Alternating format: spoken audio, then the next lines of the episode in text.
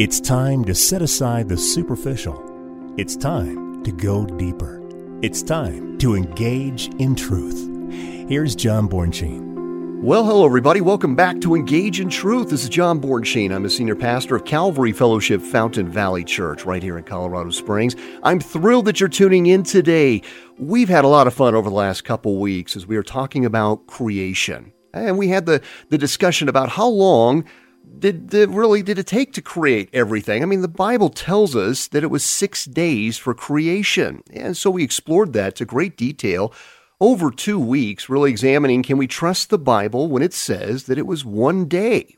A yom was that a 24 hour period of time? And really, how old is the earth? We've had so, a lot of fun really going through all of this. And so I hope you've been encouraged by what you've heard. And if I've at least piqued your interest, please go to calvaryfountain.com and you can listen to that broadcast and more there, all at your leisure as we equip the saints for the work of ministry. You can go through it time and time again, share with your friends and family alike.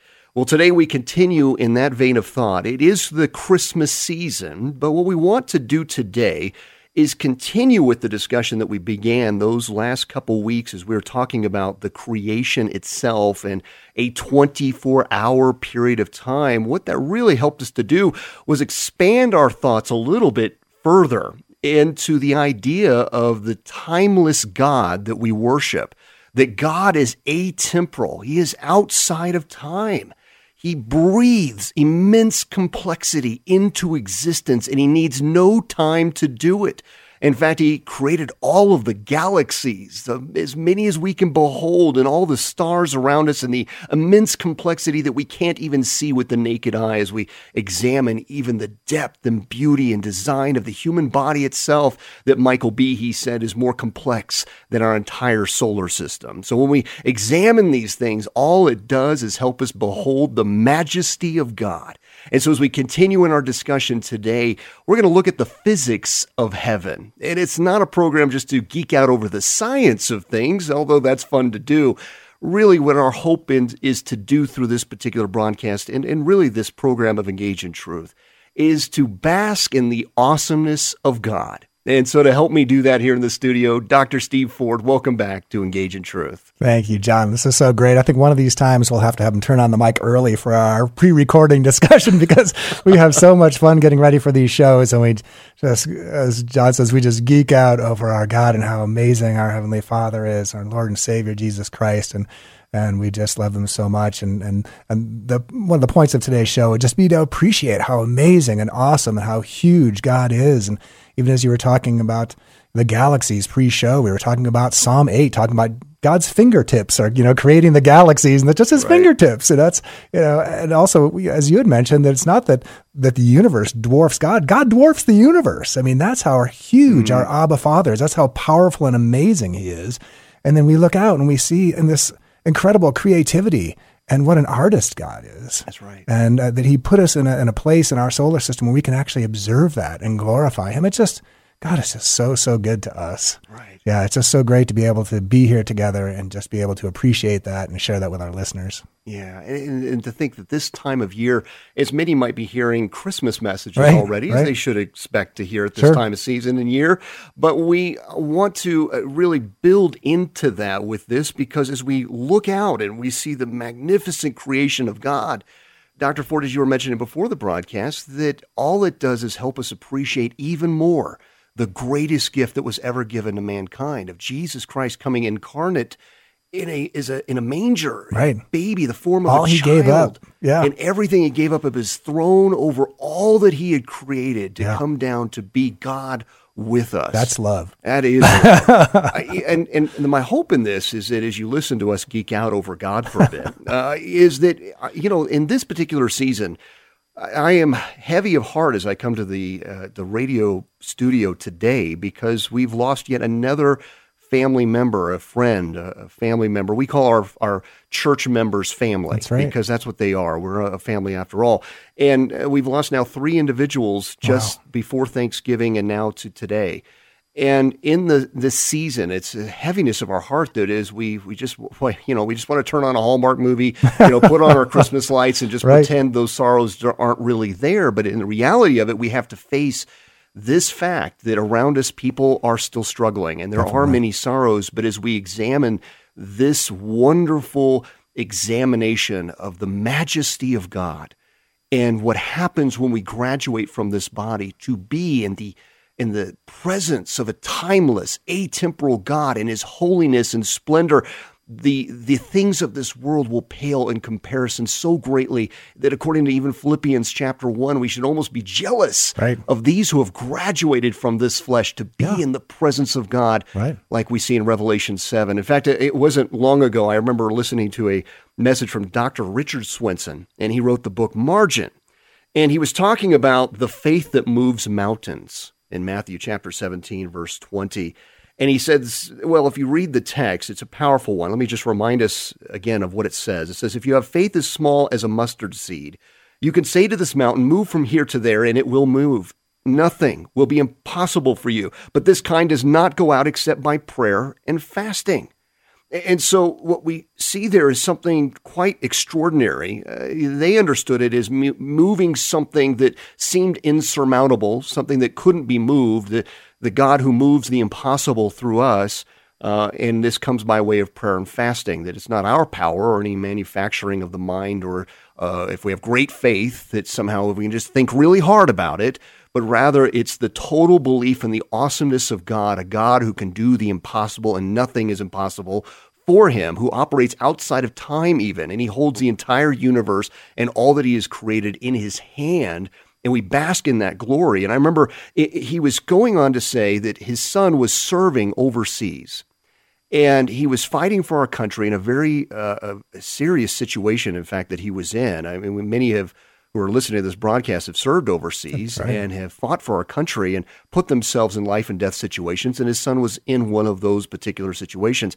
And he was very distraught for his well being. So he prayed. And he said, You know, I told my son I was going to pray every single day for his well being. And I woke up one morning and I realized I'd gotten busy and had not prayed for him yesterday because I hadn't fulfilled my commitment. So I said, I'm going to pray, Lord, would you please protect my son yesterday? And, and, the, and it got me thinking. I was like, wow, my mind is so linear.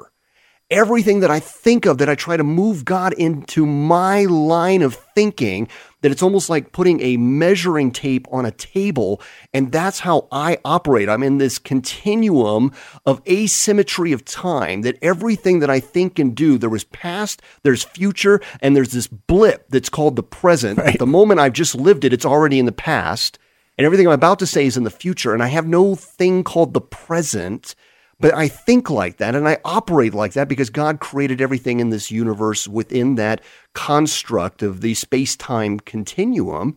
And so, what he was trying to get us to think of in just his, you know, short blip right. that he threw out there and just got my mind to explode was the possibility that, yes, I, I, speak to a God who is outside of even time. Not that I'm asking him to change the past, but to pray a little differently to a God who is above and beyond it all, who created those limitations that we operate within that he is not operating within.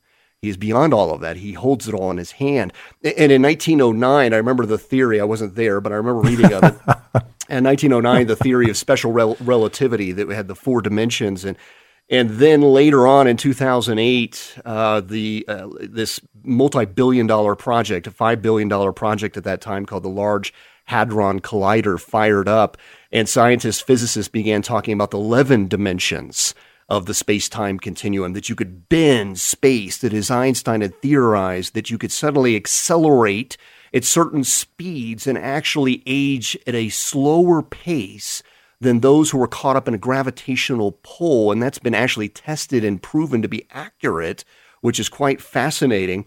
But in this particular study, what he was trying to get us to understand is like, think about what mind God has given to men that they can conceptualize the idea of even thinking about 11 different dimensions and that God is outside of even all of that. If we can even get a glimpse of it in the 60 million plus minds that are dwelling on these things as they have you know maybe gotten their degrees in these particular fields and they still can't even come close to the awesomeness of God. And so here they're thinking about bending space and time. And, it, and if you really put that construct together, that means you could, in theory, be in a million places at once, conducting a million conversations for a million years, and not one second go by. And that's just what men right. can conceptualize. so imagine just how much grandiose, how bigger right. it is yeah. for God comparatively to man. Yeah. And I know that uh, Dr. Ford, a couple weeks ago, we were even talking about dark matter, right? all these right. things in the universe. Yeah. It's like we know so little. Yeah. Every time we figure something out new, it's like, wow, look who, look how big God is yeah. in the midst of this. It was so cool. We were uh, we were talking. Um, I think what one was that? Was that uh, Hebrews? Hebrews eleven three. Yeah. Yeah. Yeah. Hebrews eleven three. By faith, we understand the universe was created by the word of God so that what is seen was not made of out of things visible. So, I mean, definitely when you when you look at the context of that scripture, you could say, well, that could be God is not visible. God's invisible. The word of God is invisible. But 96% of the universe is invisible. Dark matter and dark energy make up 96% of the universe. 96% of the universe we can't see. Mm, right. So it's just, you know, once again, if you if you take that, that's also another possible extrapolation of that verse that these things that are visible were made out of these things that are not visible. And and once again, as you go back to physics, God created physics. It's physics that tells us that this dark matter and this dark energy is out there because it's it's the only thing that explains the way things work in the universe. Yeah, I, I mean, you have uh, this this idea that everything within the universe is even connected by the things we can't see, which comes right back to Colossians, right. where he tells us that he holds all things together. In him, all things consist. And we covered that a couple weeks ago, even. And, and, the reason why I think this is so important for our listener today is that as we are talking about that, the idea that God could breathe the complexity that we use or see all around us and, and dwell within within six earth days. Uh, is no limitation to God whatsoever. Uh, in in fact, as I've even studied the book of Revelation and prophecy in general, uh, we have all of these instances, in fact, the, the book of Revelation has 100 at least instances of seven occurrences. So the numeral seven and seven sequences of events and situations, even seven years, and all these things that are broken out in the book of Revelation, they all seem to occur in patterns of seven. And there are seven moments in the throne room of God. And you see that in Revelation 4, 5, 7, 8, 11, 15, and 19.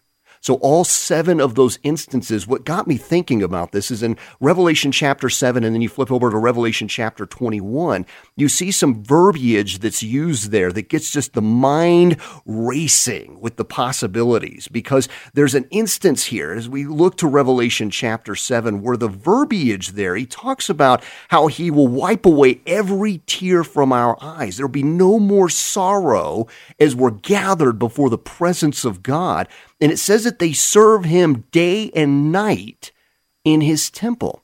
Well, the same verbiage is used in Revelation chapter 21, except it says that there is no sun or moon, there's no darkness right. there. So you go, wait a minute, are these two different instances in time, or is he using something that we can wrap our finite brains right. around? Yeah. That he has to use an equation that we can understand. We try to, we then understand night and day and that construct of time. But in a place of timelessness, with the atemporal God who controls all time, it does a, is there a clock in heaven? I think that's what we really ask ourselves. And because as people are are going to services of funerals and and and respecting those who have now graduated on before us, as 1 Corinthians 15 describes, that they are transformed into a new body and now to be present with the Lord That's forever. Exactly. I've just wondered that those of us who have experienced loss and we have family members who have gone on before us, do they are they really cognizant of any time passing at all for us little earth dwellers? Yeah. They're now in the presence of God. I just don't see a clock on the wall in heaven right. where they're thinking, hey, in six the, more the, the years. countdown clock. Yeah, yeah I, I, get to be with my family member again in six more years. Yeah. Or is it really like this the theories that we have of special relativity? Where in the presence of God, there is no cognizant understanding, even or even awareness of time passing because how would you even track time? in the presence of God. Why would you even track time Right. and timelessness or where there isn't the second law of thermodynamics and entropy? And that's why we, we track time after all, right? Right. That- because everything moves toward decay and disorder. The energy within each cell mass disintegrates. and Planet masses deteriorate. Suns go dark. Everything moves toward entropy. So we use this rotation on our axis as we revolve around the sun as our measurement for how quick things are moving toward decay. So why would you even track time Right. in a when place not, of yeah, timelessness? when you're not moving towards decay. Yeah. Right. Yeah. And, and so I, I think that what we, we gain from that is that there's almost this sing, single moment with the Lord where present is ever elusive here because we think about that in the way that we our mind operates. Everything has a start and a stop. We, we think in sentence structure. We write a sentence, we put a period, we begin the next sentence. And you wonder then, is the presence of God as we, we graduate from this flesh to be with Him, is it's one long period? there's never another sentence. There's never a past or a future. It always is. You're in the presence of God forever. He is always the creator over even our immortal states as we are with Him. We'll never be Him or be like Him, but we'll be with Him and we'll be as like Him. Uh, as we see that, that- that's a gift to us and that's a blessing given to us. We, have, we now receive immortality in a body like His and to know Him, and the knowledge of God will go everywhere. But I just wonder if we'll be learning from him then forever. Yeah. I, I mean, it's just an imagine this. And our reason why we say all this on the air is because as we've been talking about the God who is above all of this, we can so lose sight of him in the noise of this world. And i.e., get caught up into uh, very dark places of depression, loneliness, feeling isolated, purposeless. And that's not what God has for us at all. It's like He holds the entire universe in a box in His hand. And, and when we graduate out of that box, we come into His presence to explore all that He has for us forever and ever. And He has marked you as His own. If you have Jesus Christ as your Lord and Savior, the Holy Spirit comes in to dwell with you and you become a temple of the living God. And He walks with you through this journey of life. And you only live it once. And afterwards, you're with Him forever and ever. Yeah, it's amazing. You know, when we're told to be crucified to this life, everything that God does is for our own good.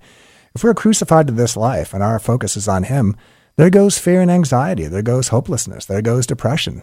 If we're keeping our eyes on Him, and you know, He He does these things. He asks these things of us for a reason because He loves us and He wants the best for us. That's right. And Jesus even says that it's like you know you're sinful, but you're still you know you try to be loving towards your kids. I mean, how much more is our Heavenly Father loving and and and sort of provide uh, all of uh, all the things that are necessary for us um, because he's perfect. That's right. He is our Abba Father. Yeah. He loves us greatly. I, I, I don't know. I geek out like you do when Yeah. we talk about the science of things. We've, uh, you know, really unofficially called this program the physics of heaven a- as we've explored it. And I kept thinking, what is time? I mean, as I go to funeral services and I try to encourage folks to say, you think about this. If you graduate from this flesh, how much time are you waiting to join your loved one in the presence of God? Are they even cognizant of any time at all? Could it be for them that it's almost instantaneous? But for us, we're the only ones limited by this thing called time. So as we even go through the book of Revelation and you see a tribulation period that is forthcoming and the rapturing of the church and so forth that must come, and, and we, we see it as the final week that Daniel prophesied of, of seven year period of time. But in Revelation 7, you see these multitudes gather before the throne of God. And you just wonder if, if they just kind of go right to the end. Like there is no delay for those in the presence of God. While we know delay, to think that when we graduate from this flesh, maybe it's almost as if we're all there together. Yeah. There is no delay for them. And, and so there's great encouragement actually for all of us to think that we almost arrive simultaneously as if no time had ever transpired. Oh, yeah, no almost pining like away. Moses and Paul and all of us just simply arrive at the same time. It could feel that way, certainly. Yeah. I mean, you know, when you think about what time really is, I mean, I you know, I don't want to geek out too much here, but you know, when we think about those gravitational pulls and the four-dimensional space-time continuum that we're in and just some of the theories that we have about that. There was this movie called Interstellar that came out a few years back, and it gave this guy this idea about how we measure time. And, and in one particular instance, there was a spacecraft that's orbiting around this strange planet. It's far away from Earth, And there are three individuals aboard the spacecraft. Well, two of them go down to the surface, one stays on the spacecraft. We know how this goes. The ones who go down to the planet only age two hours, while the one who stays on the spacecraft ages 20 years. And that's just some of the theory that we've talked about in special relativity of, of even the gravitational pulls of, of how the space time continuum operates, that you could travel at light speed, and maybe you only age an hour while everybody on Earth ages like 100 years. Right. And it, it, you know, all the variables uh, of matter and gravity and distance and light and all of these things that affect what we call time today were all created by God. Uh, Because of the way we think, it, it, we try to bring God down to our level right. instead of us. When we meditate on the things of God, we actually transcend the limitations of our mind and go into a place of timelessness and, and bask in the awesomeness of who He is. And I think that's really the joy that the psalmist had. He's always encouraging us through each of the psalms. And of course, we know that King David didn't write all of them. Uh, Some Moses and other the uh, the song writers in Israel, and many of those who were designated with the responsibilities of worship. And through each of them, what we see is this meditating on the things of God, the worshiping of who Glory He is, and the awesomeness of who he is because you know quite frankly i get stuck in the ideas of time and i go well wait a minute. What how old would i really be on on say mercury or on jupiter? I i mean since here on earth it takes 24 hours to make one full rotation around this our axis and we think okay i've aged a day. But on other planets one day is very different. I mean it's 9 hours on jupiter to complete one day. On mercury it's 1400 hours or 58 Earth years. So there are 365 days in one Earth year, not accounting for leap years and that sort of thing, which amounts to about 8,760 hours.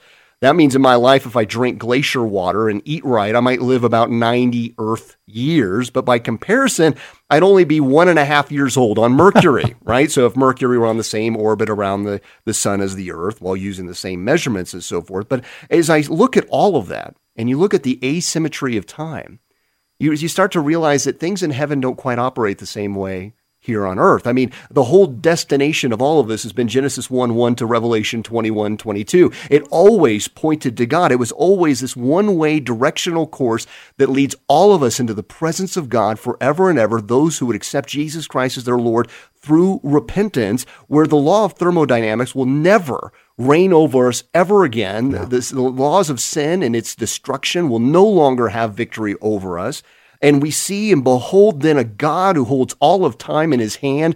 And 2 Peter 3 8 suddenly comes to life for us, where he says, One day is to the Lord Jehovah as a thousand years, and a thousand years is as one day. Yeah. And Psalm 90, verse 4 For you, a thousand years are as a passing day, as brief as a few night hours. And that's who we get to bask in his glory forever and ever. And let me read another one here. Sure. I love this one Jeremiah 23, 24. Can a man hide himself in hiding places so I do not see him, declares the Lord? Do I not fill the heavens and the earth? Declares the Lord, his omniscient, omnipresent, superior glory fills the entire universe. And that's what we'll get to bask in forever and ever. Yeah. That just brings me such joy. I mean, I get goosebumps just yeah. thinking about no, that. I think that's so true. It's and it just reminds me of the same thing with Psalm 139. It's like everywhere I am, you see me. In the othermost parts of the sea, you see me. In the dark, you see me. You know, right. uh, you see everything that's going to happen. You're in control of everything that's happened. And I, I think as we talk about this, it's the ultimate fulfillment of the creative order when we are there with God for all of eternity. It's what He created us for. That's right. So it's going to be the the ultimate in joy and celebration and glory beyond anything that we can possibly imagine, because that is what we were created for that is what we God wants for us is to spend eternity with him. That's right. And as you said, it's you know, it's really it's God did everything. All we have to do is accept the gift. That's right. And that's what we do. We celebrate the greatest gift ever given. That's right. In Jesus Christ our Lord. So I hope you've been encouraged. I know Dr. Ford and I could probably spend another hour to, uh, you know, just or so, maybe even a full week uh, on this discussion of the physics of heaven. But if you're looking for a place to go and worship, please uh, consider Calvary Fellowship, Fountain Valley. We, we're a small fellowship and we're located on the south end of Colorado Springs. Services are 8 a.m. and 10 a.m., but we are a family and we'd love to worship with you. In fact, we've got a shuttle bus. We'll come pick you up. Right now, we are studying about the birth of Jesus Christ our Lord. We just went through the genealogy in Matthew chapter 1 and Luke 3, and we're going to continue in this study so that by the time we celebrate Christmas, we have remembered it is all about Christ, and we want you to be encouraged. Thank you again for listening to Engage in Truth, and we hope to see you again next week. God bless you. Take care.